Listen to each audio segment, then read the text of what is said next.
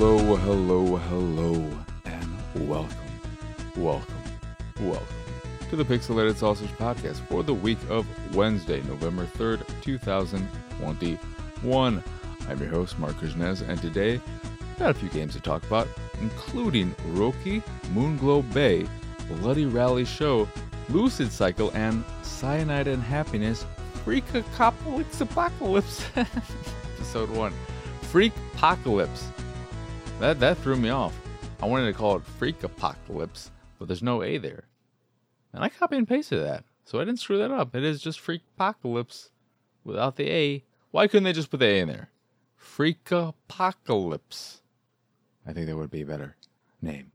Or is that trademark? I don't know. Also, Apex Legends, new season, new map, Storm Point. Probably talk about that a bit as well. Let us just jump right into it with Roki. So Roki is a point and click adventure. I played on Xbox, but it is a point and click adventure game where you play as a young girl and her little brother who are being chased by monsters after your mother, who is already dead, uh, now your father dies because he's a very deep sleeper when a monster attacks your house. And even though things are getting destroyed left and right, the father just sleeps there. It's all cool until the ceiling falls on top of him, and then he just wakes up and is like, "Go, go, take your brother away," while a raging fire is engulfing the house. It is a very, very, very beautiful game. I love, love, love the art. It is what first drew me to the game and made me want to check it out. I saw screenshots of it and I thought, damn, this is a good looking game. I want to play it. And when I played it, I grew frustrated.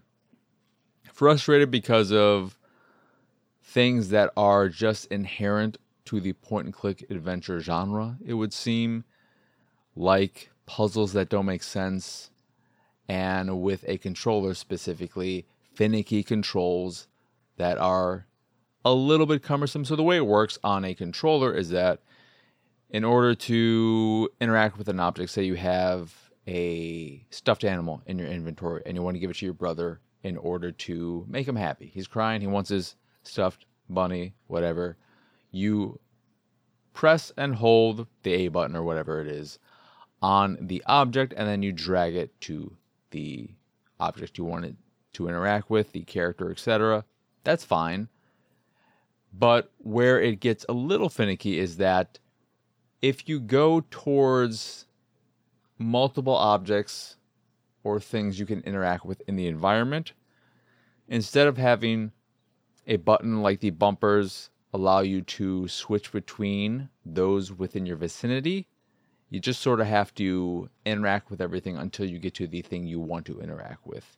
It does at least seem to, with things that aren't important, once you interact with it once, you just can't interact with it again because that would be a big problem if you had to keep moving around until you found the right bit of geometry, the right polygonal space, whatever, to allow you to interact with a very specific object.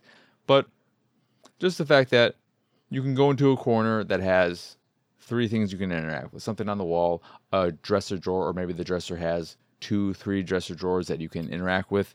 You just have to go through the cycle of one after another after another until you get to the one that actually have the stuff that you need in it for solving the next puzzle or whatever.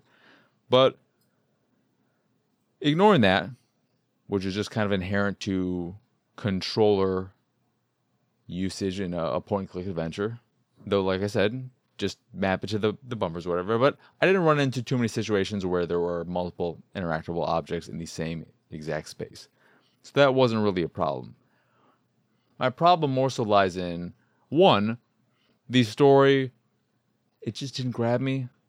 I I wasn't caring about these people and I found some of the the ways in which they were pushing the story in the direction they wanted it to go were kind of dumb. Like, why is the father?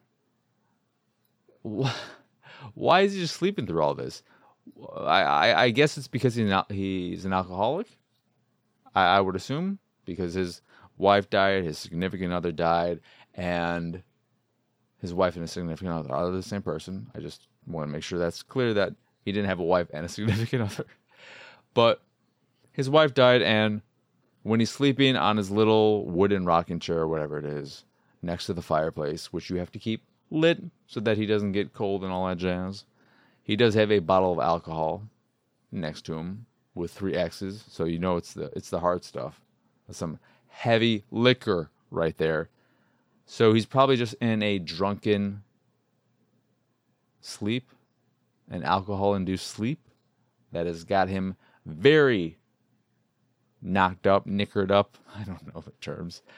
But uh, he's probably, you know, just so drunk that nothing will wake him. And that's why he's that way.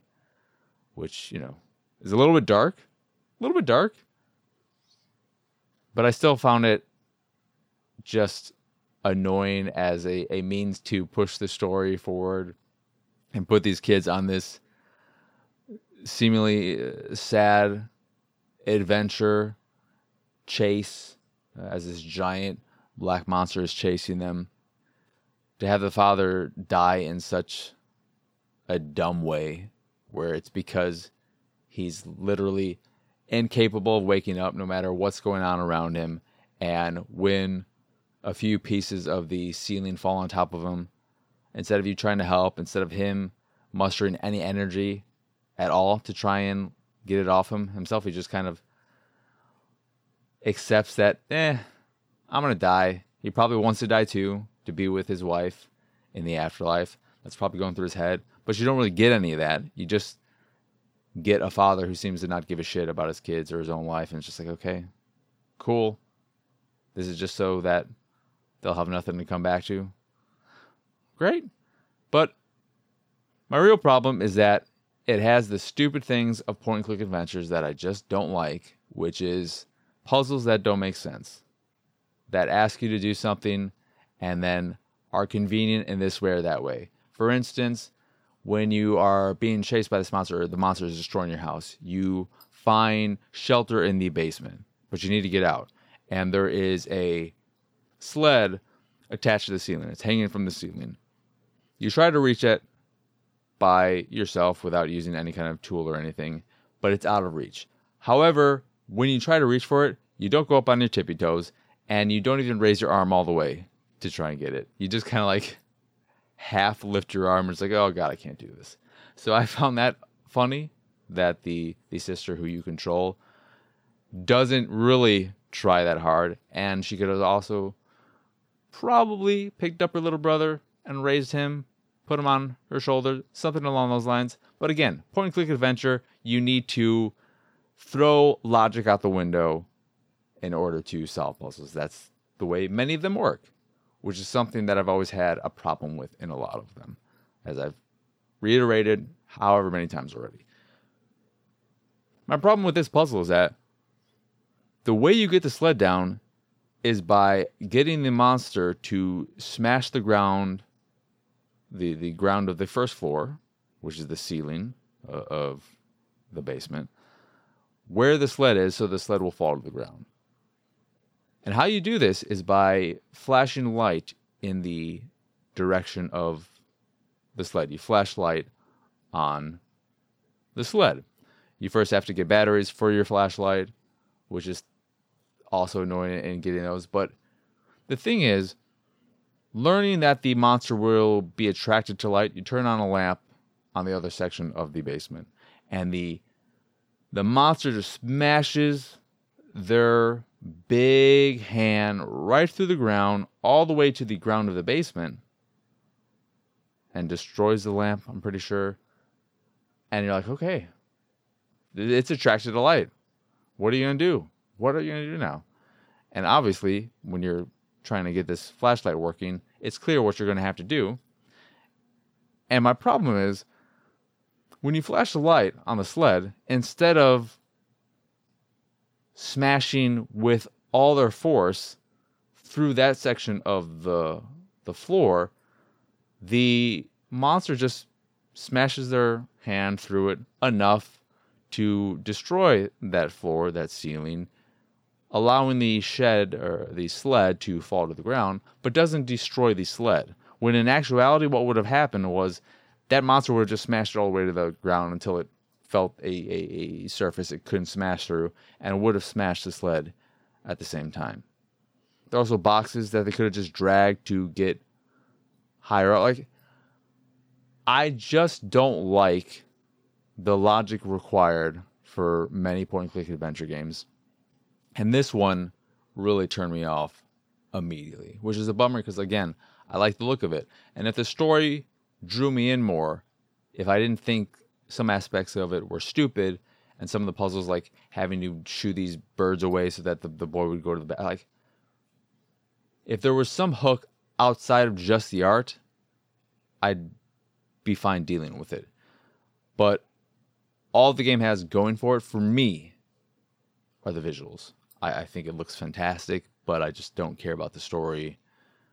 I don't care about these characters, and I'm not a fan of the puzzles I've experienced up until the point where I decided I'm just not feeling it. But again, that is Roki, R O K I, and it's R O with two dots above the O. So if you were supposed to pronounce that Roki, Roki, I don't know. I don't know how any of those accented vowels are meant to be pronounced in actuality. But then Moon Moonglow Bay, I'll get to in a, a second. I'll, I'll just go over the last or the other point click adventure game, which is Cyanide and Happiness Freak Apocalypse, Episode 1. This is based off a comic strip, I believe. I think it's online only, a digital only comic strip, but I'm, I'm not entirely sure. I've heard of it. I've seen this art in places before. And the thing about this one is the puzzles very very simple and the humor incredibly dumb lowbrow. This is stupid as stupid gets.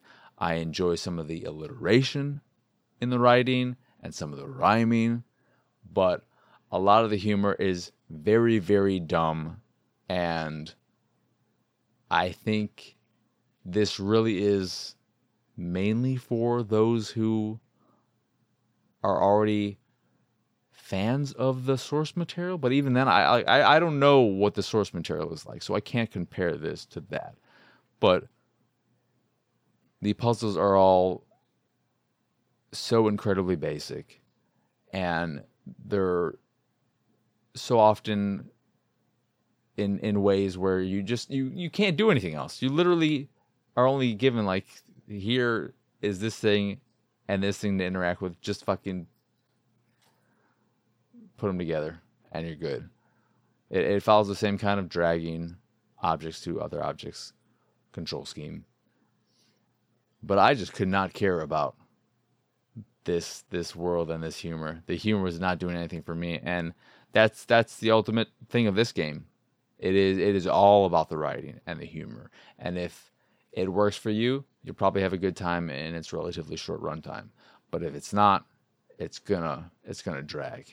It's gonna just feel like you're going through quicksand, uh, which you know will make you actually walk slower because you're quickly sinking to your demise. And I also have an issue with the audio, which is that the the cutscene audio is significantly louder than the in-game audio. So if you raise the in-game audio so that it is to your liking, if you don't lower the volume when a cutscene happens or forget or whatever, you're going to be hit with some loud ass audio. And on that front, the voice acting is very, very good, which is to be expected. I, I want to say it's to be expected, but then again, I don't know if there's actually like a TV series version of this as well, if it's just a comic strip. So I don't know if these voices are already something that are well in the mindset of people who like I don't know. But the voice acting is pretty good. The voice acting is pretty good. So it's got that going for it. It really just comes down to do you like really, really stupid, lowbrow, kind of gross humor? Then, you know, maybe worth checking out. Maybe just wait for a sale though, because it is twenty dollars. And it's roughly like four hours or so, which isn't, you know, an hour for five bucks. Not bad. I don't think that's bad. But if you don't already know you're gonna like the the humor and all that, I'd say 20 bucks is a bit steep to risk potentially not liking it. But getting back to Moonglow Bay, so this is a fishing game at its core. You play, well, in my case, I played an old, gentle person. You do get to pick your pronoun, and they do have non binary pronouns, which I do appreciate whenever a game allows this. I think I was told that Forza Horizon 5 is going to have this too, which is very nice.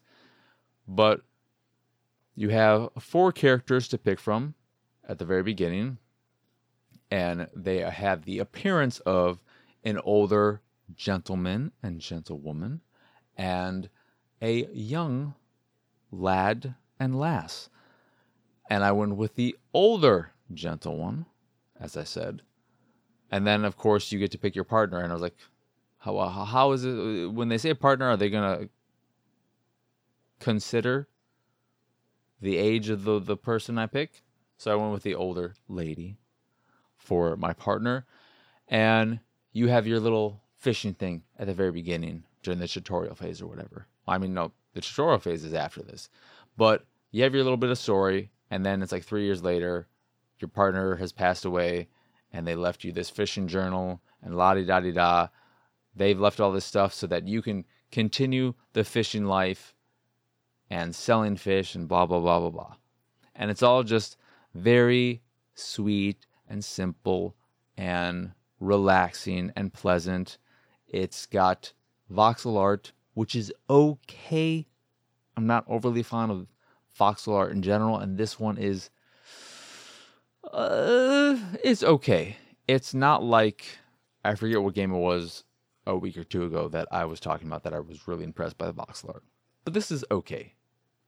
I feel like the voxels are just maybe a little bit too chunky. I like it when they go real tiny with their voxels. But the art is okay. It's got a Crossy Roads or whatever that game is called vibe to it visually. And what you're doing is fishing and collecting your fish, which you then can cook. And there are a bunch of little button prompt mini games when cooking, like rotating a thing to align with whatever to boil this or that, pressing buttons at the right time, etc. Very simple, basic stuff. And then you put all your food initially in like a bin in your front on the honor system. People take stuff, they leave money, leave shells in this case, that's the currency. And there's also an aquarium where you can donate fish to make it better and increase the tourism to your town, which will then increase the amount of money you make from selling your fish. And of course, there is the fishing, and you have a boat you can take on the water. The problem and why I fell off the game quickly and will not be coming back to it anytime soon is that I mean there are other problems outside of this, but performance wise, I'm playing on Xbox. It's not up to snuff. There was a lot of noticeable judder, and I streamed the game and people watching could see the judder as well and commented on it. And it's not bad to the point that it was headache inducing for me, like other instances of juddering and stuff like that have been. But it is noticeable enough to be incredibly distracting and unpleasant to continue playing. But then at the same time, the gameplay is, at least early on, incredibly boring and way too simple and way too easy. One, navigating the, the little world you're in is a bit frustrating because there were seemingly, when I was going around just a lot of dead ends. So I, I was just trying to get somewhere, following it on the mini map, but then I would reach a dead end and be like, okay, well, I guess I have to find a different path there A little bit frustrating. But the big problem is that it's a fishing game. Really? Right? I don't know why I said really. I meant right. It's a fishing game. And at least early on, it's far, far, far too simple because there is this strike mechanic. I believe it's called the strike mechanic, which allows you to reel in really strongly. You can only do this a limited number of times because it depletes your stamina, and you don't have the stamina to just continuously reel in and pull in real hard on fish, but you use this against fast moving fish or strong fish that you, you need that extra oomph for. But you need to be strategic with it because, you know, you're, you're going to run out of stamina if you do too often. However, at least early on, all the fish are so easy to deal with that no matter whether using the strike mechanic is recommended for this type of fish, if they are a slow, fast fish, a big and powerful fish, somewhere in between, something that has everything, it's got speed, power, size, etc. Two good strikes and you've reeled in the fish. And two strikes is nothing or, or, or nowhere near enough to deplete your stamina. So once the strike mechanic was introduced, fishing became an absolute bore because I just kept reeling in fish in like a second or two. And I was like, okay, I could just keep doing this, but it's not fun, even as far as simple fishing games goes. The way fishing works, if you ignore that and don't use it, is like Animal Crossing. But instead of seeing the fish nibble at it, they, like their their their silhouettes and everything in the water, you don't see their silhouette until you've hooked them. So you just throw your line in. You don't see any silhouettes of fish swimming around, so you can't try and throw your line in a specific direction to get, say, a bigger silhouette because you want that bigger fish. You just throw your line in, and whatever starts nibbling at it, and whatever you hook in, that's the fish you're going after because you you don't have any other option. So you throw it in, it'll bob a little bit, and when it goes fully under, you press the right trigger to hook it in, and then you just do the, you know, it's it's moving to the right, so you push in the opposite direction with your analog stick, etc. You know, very very basic fishing. And that's that. I mean, that's it. You then cook your meals. You have some little missions. You're, you know, getting your shit back and all this jazz. It just, it needs a patch, a performance patch, and when that happens, I would love to go back to it, even with its simplicity, because I think it should at least get more complex as time goes on. The fishing should become a bit more challenging when you're going after the bigger and better fish. When you have more bait that allows you to go after the better fish, because you're very limited early on, and I'm sure once you get used to the map and are in it enough, it won't be a problem navigating it because you'll know where you need to go. But early on, it's just, you know, a bit frustrating in ways and disappointingly easy in ways. And I just can't continue with it currently while it is in its current buggy state. Hopefully, they do patch it. Hopefully, this is an issue that's on the radar because the judder is noticeable. It is distracting, and I, I am frustrated by that aspect of it because I would like to just have a nice little relaxing game to play, even if it is too simple. There, there, there is a way a game can be too simple, and Moonglow Bay at least early on, it's too simple. But it has a bit of those Animal Crossing vibes. You, know, you have your aquarium as opposed to a museum. You got the fishing. It's not as elaborate. You can't really decorate your house or anything like that.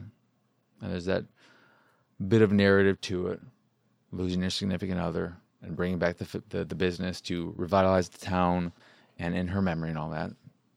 So there, there's potential there. It just needs to iron out the performance kinks at least, and then I, I'd be able to see what the potential really is like.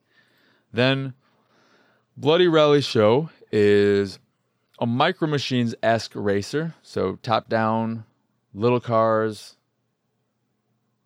relatively loose controls, and with bloody action. So you can run into uh, spectators, and I would assume the press and whatnot who were there, who were on the sidelines. I couldn't tell if doing that was adding to my boost meter or not, but I played a bit of it, and it's it's fine. It's fine.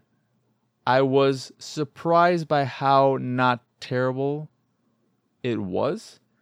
Not to say I went into it expecting it to be terrible, but I find that a lot of games like this, Micro Machines esque games that have that camera perspective, they tend to have really loose controls that can be frustrating. Or they just have like I think it's really hard to get controls in this type of racer right. There are so many ways that can go wrong, whether it's too loose, to this, to that. And Bloody Rally Show gets the most important thing right, and that is that of the controls. I think it controls pretty damn well for a game like this. It took me a race or a race and a half to get accustomed to them because I, I haven't played a game like this in a while. But after that, I started winning races. the The races are also fun in that there is a lot of mayhem and havoc going on, and the AI seems to be very organic in how they are racing. Some will be freaking incredibly wild and crazy. Some will like I felt like I was actually playing against I don't know if I want to go that far. I say I was playing against other people, but I didn't feel like I was just playing against AI that has a set path that is just doing the same old, same old every time. the races felt organic and never the same and exciting because of that. And I think that is really the key of Bloody Rally Show and why I think it's a pretty solid racer of its ilk. The the AI just made every race interesting. And sometimes they became frustrating because they would freaking just grief the shit out of me or do stupid things that got my way and, and would ruin a race or this or that where I was in first and then one car just comes speeding out like crazy, doesn't slow down for a turn and just smashes me in the side or hits me in the back or whatever. And that would be annoying. That'd be frustrating, but that would also just be, you know, the way it goes sometimes as it does with and playing with regular people. I believe in the Player One Podcast Discord, they have their little racing league, and I think that would be called Gokuin. but uh, yeah, I think Bloody Rally Show is a, a, solid little racer, and worth checking out if you're into those types of races. Micro Machines esque all that jazz. Then the last game to talk about, I guess there's also Apex Legends. Oh god, Lucid Cycle is a game all about dreams and you are going through like two dozen dreams over the course of this game. And I appreciate the variety and how crazy some of these dreams are. Some of the shit doesn't make any goddamn sense. I don't know why there's this black woman in all of them. I don't think it's you. But at one point she just starts dancing and she's got she's got moves. But I don't know why she's there. When you first see her, in like the woods of the first dream. She's just dabbing. Don't know what that's going on. Then there's another thing where you have a, a, a white dude, an Asian lady, and they're in an office room, and you just take hats around the office and put them on them, and then you finish that dream. There's a thing where you're walking across a giant white man's arms, rotating him by shooting balls at his face to rotate the various giant versions of him to cross the bridge and get past the thing. You're in a city and you're shooting balls at giant blocks that shatter into pieces until you shatter all of them. That completes that dream. There's a lot of weird shit going on in this game. And after two or three dreams, you wake back up in your apartment. You go talk to this cube that asks you what you dreamed about, and you get to pick one of the ones that you experience. And she will comment on what that means. And as you keep going, she'll start to get more aware of the situation or whatever. And it's it's an interesting game. It's also cheap. I think it's like six dollars or something. And worth experience, I'd say. There are dreams that are frustrating to control, that are annoying in their design, and longer than other ones. There are ones that are just really, really tedious where you just go around an environment, like the one where you're shooting the blocks that can take a while, but that one was kind of peaceful at whereas this other one we're in like a medieval environment and you're just clicking on red brains that explode when you touch them. That was a little bit tedious. That one on a bit longer than I would like. The bridge one was annoying because if you fall off, you have to go back to the beginning and start all over and reset all the bridge. Like there are parts of the game that can be frustrating. But I'm glad I experienced it. I also think something like this with a bigger team, because this is maybe made by mostly one person, but with a bigger budget, a bigger team, this conceptually could be really, really, really cool. And it makes me think of what remains of Edith Finch or whatever, which I didn't play, and I think that's the name of it. But I really want to play that now, having played this, because I feel like that's somewhat similar and that has the various stories for the, the various family members. But I I think Lucid Cycle is a weird game. It's a janky game at times. When you interact with the painting, because you're creating painting every day too, the button prompt on the screen is a white X. So it's a white circle with a white X in there with minimal drop shadowing to show you that it's there. And the canvas is, of course, white, and you're painting all around the middle, and the button prompt is always in the middle. So the whole time you can't actually see the button prompt that well unless you're paying attention. Is that's just weird. It almost seems by design, which if that is uh, even weirder. But I'm glad I played Lucid Cycle, and I did get a code for it. But if I didn't and I heard about it, or if I didn't get a code for it and I just blind bought it for the six, seven dollars, whatever it is, it's less than ten. I know that.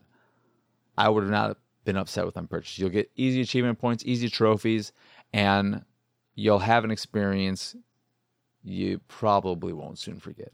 This is definitely going to be one of the games I remember from 2021 because of how wild and ridiculous it could get. And the, the black woman just dabbing and then dancing. I'm like, what the hell is that? Like, there were so many what the fuck moments in this game where I'm just like, what, what is even happening here? What is this? And, uh, in those cases, they were all good what the fuck moments where it's just kind of like, this is weird. Uh, I, you know, I, I got frustrated times again, but overall, I had a, I don't even know if I want to say I have a good, I had a good time with it, but I had a time with it. But uh, yeah, then Apex Legends Season 11 just came out with a brand new map, Storm Point, that has wildlife in it that you can kill. That'll increase your shields a little bit, 25%. They also drop loot, and they're, they're all in specified locations on the map that you can see, so you'll never run into them surprisingly or whatever. You won't be surprised by them. And it's introduced a new character, Ash, which doesn't seem to drive with my or jive with my play style she looks pretty cool. We have a new SMG, the C.A.R., which is all right. It's just all right. It just seems like a, a good gun to pick up and not have to worry as much about attachments and ammo because it can use light and heavy attachments and light and heavy ammo, which is nice. Um, and then the map itself, I love the look of it.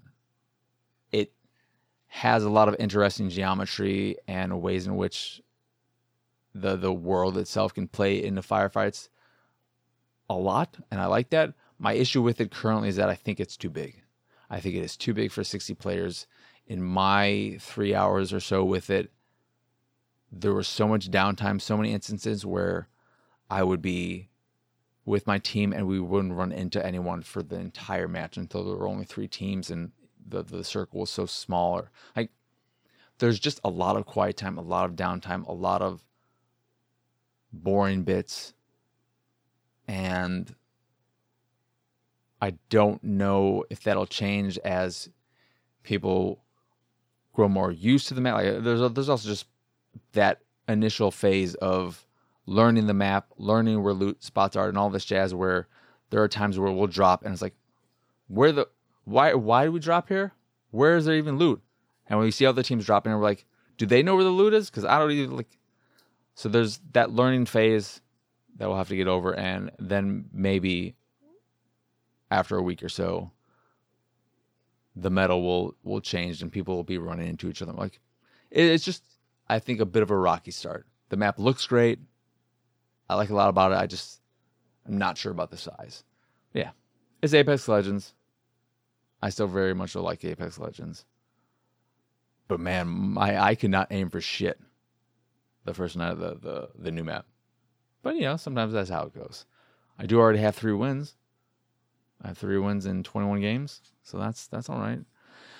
Anywho, that will do it for this episode of the Pixelated Sausage Podcast. Once again, I am Ness. Y'all can find me on Twitter and pretty much everywhere at PX Sausage. If you'd like to see me playing games like Apex Legends and more, you can do so over at twitch.tv slash pxsausage. If you'd like to check out the videos I make, you can do that at youtube.com slash pixelated sausage. Speaking of pixelated sausage, that's my site. Put a little dot and a comma after that, and you've got it. And you go there, and you can listen to this here podcast as well as Attack the Backlog both of which are available on podcast services across the globe. You can also check out my art on the site, and if you see something you like, you can purchase a print of the piece you fancy. And if you fancy the site in general and anything that we do, please go over to patreon.com slash pxs and support us that way. As always, thank you for listening. I hope you enjoyed this here episode, and I hope you have a wonderful, wonderful rest of your day. Bye. Bye. And the rest of your week, too. Bye.